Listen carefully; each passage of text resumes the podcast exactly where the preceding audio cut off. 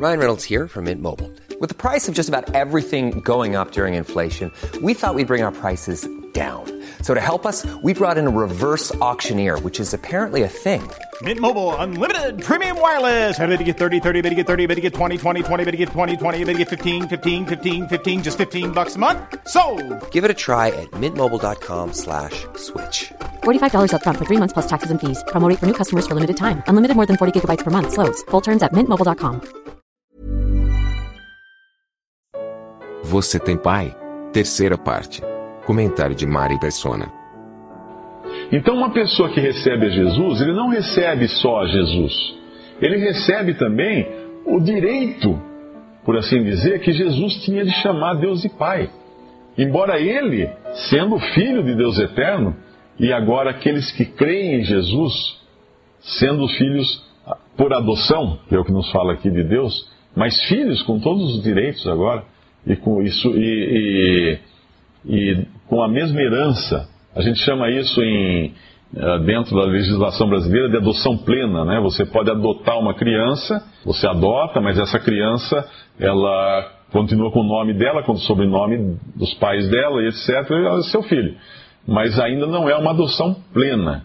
Quando você faz uma adoção plena, você pode inclusive trocar o nome da pessoa.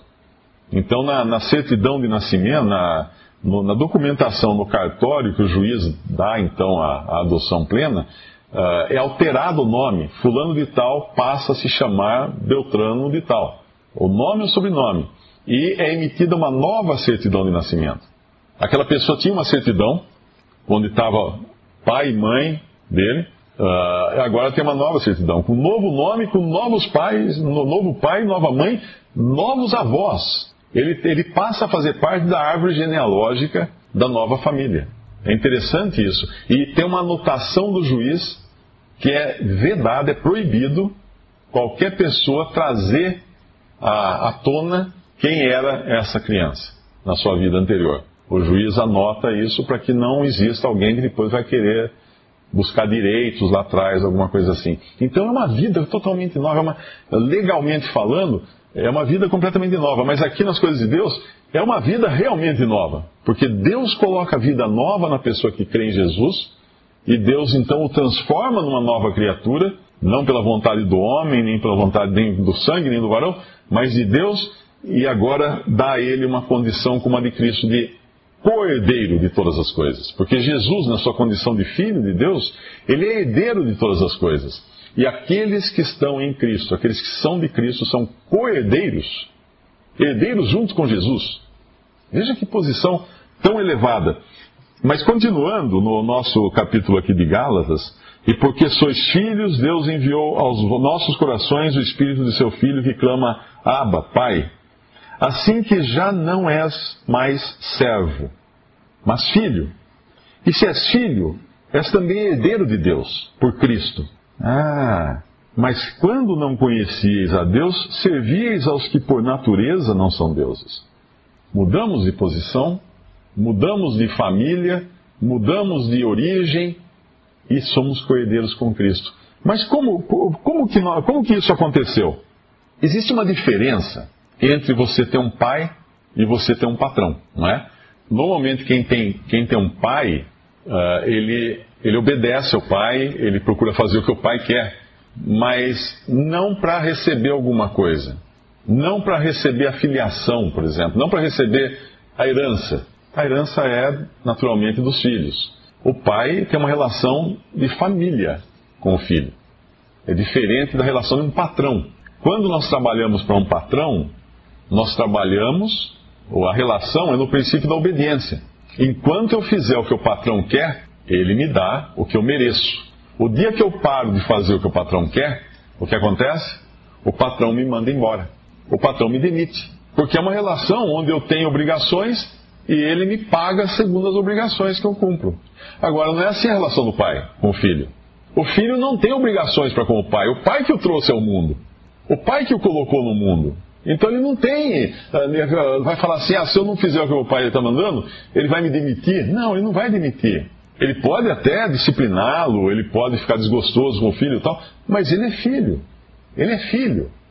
É outra relação. Então, na relação que nós normalmente, naturalmente, buscamos com Deus, nós buscamos um Deus patrão. Então, dentro da, da religião tradicional, da religião que os homens normalmente acreditam, e aquela sempre aquela ideia, quem for bom vai para o céu, aquela coisa assim, né? A, a ideia que se tem é que a, quando você se dirige a Deus, você fala, o Senhor é meu patrão, nada me faltará. E quando você ora a Deus, o Pai Nosso, você diz, patrão nosso que estás no céu. Porque a relação qual é?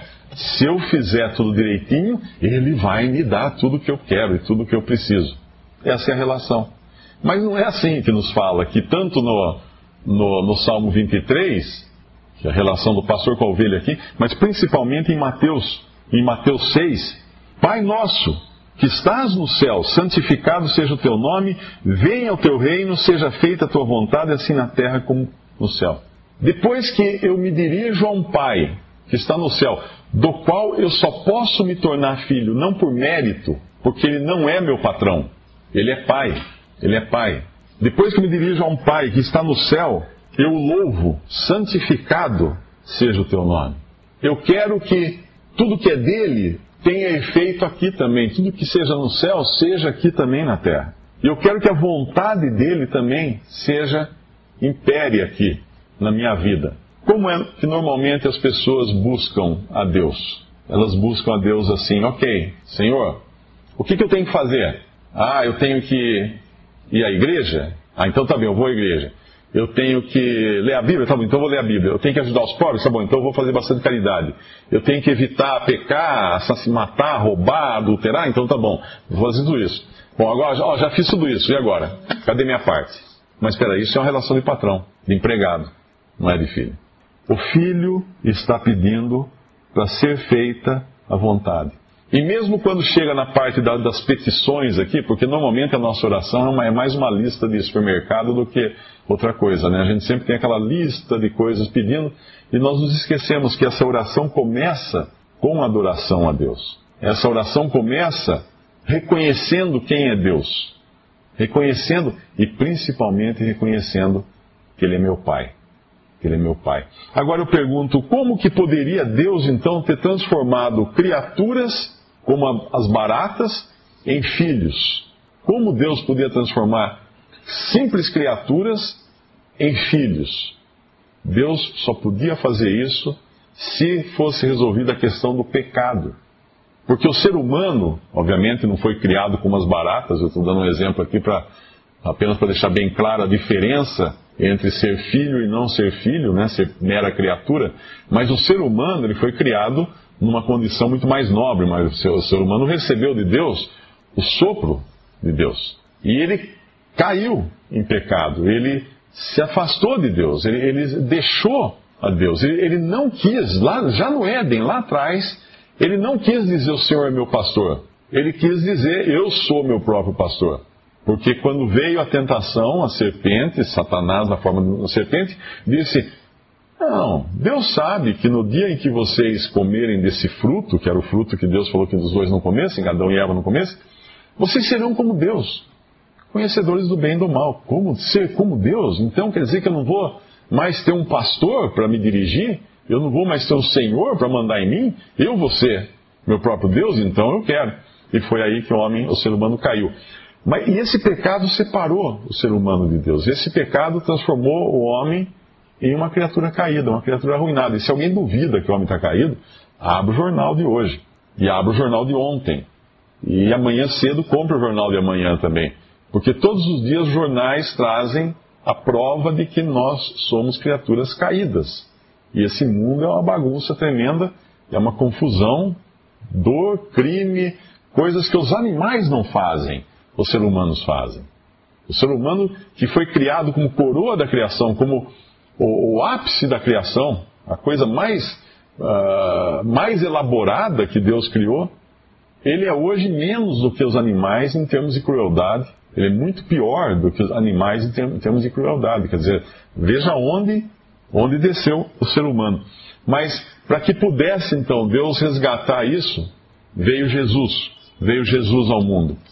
O Filho de Deus se transformou em homem veio aqui na forma humana, e quando ele foi à cruz, que é o relato que fala o Salmo 22, ele estava ali abandonado, abandonado por Deus.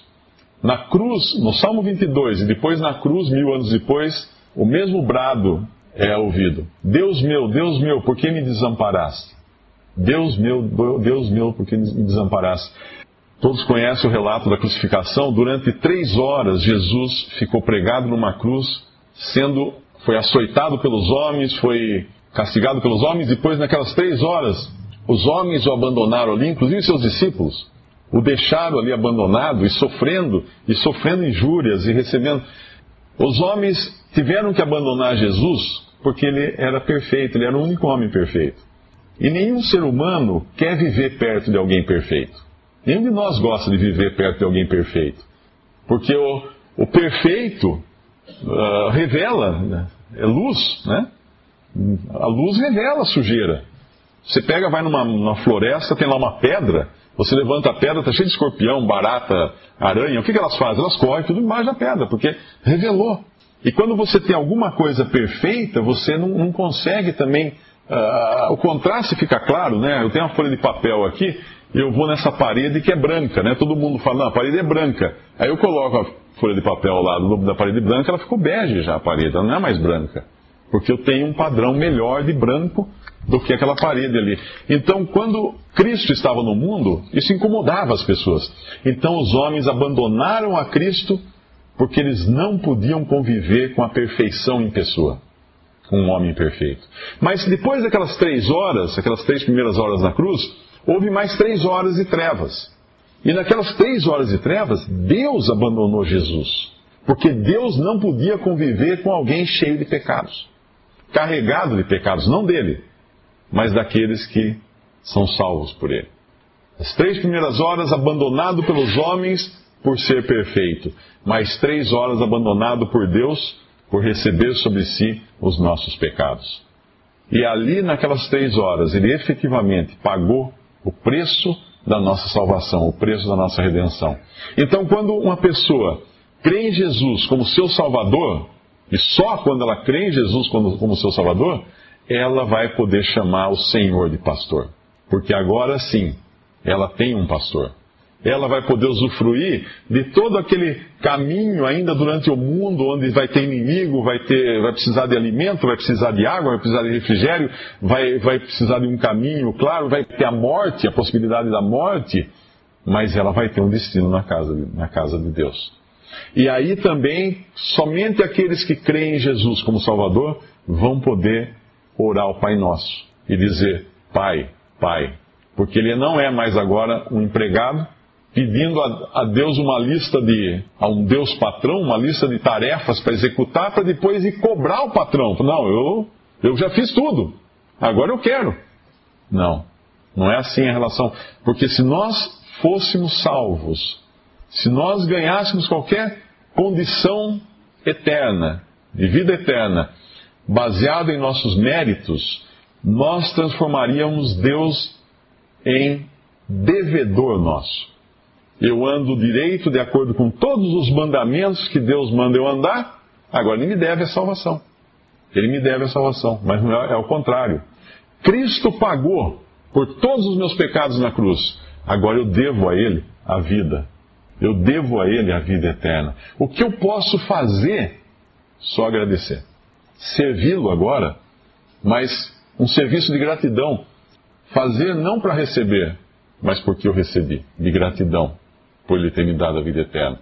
Eu espero que aqui nessa sala não tenha ninguém que enxergue Deus como seu patrão, e se tiver alguém que creia em Jesus como seu Salvador, para ter o direito de chamar Deus de Pai.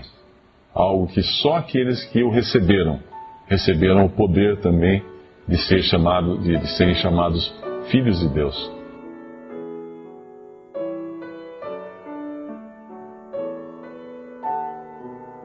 Visite respondi.com.br. Visite também 3minutos.net.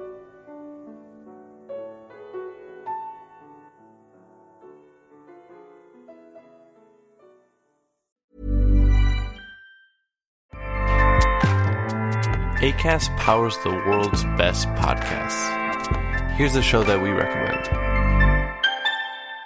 The Real Housewives is a guilty pleasure for most, but if you're looking to not feel guilty about that pleasure, tune in to Everything Iconic with me, Danny Pellegrino, where I break down all the messy moments and behind the scenes antics of Bravo's popular franchise. And on Everything Iconic, I also interview celebrity guests like Kelly Ripa, Kiki Palmer, Drew Barrymore, Cameron Diaz, and more about their guilty pleasures, their past work, and so much more. So if you're pop culture obsessed and find yourself watching way too much reality TV like me, tune in to Everything Iconic with Danny Pellegrino wherever you listen to podcasts. ACAST helps creators launch, grow, and monetize their podcasts everywhere. ACAST.com.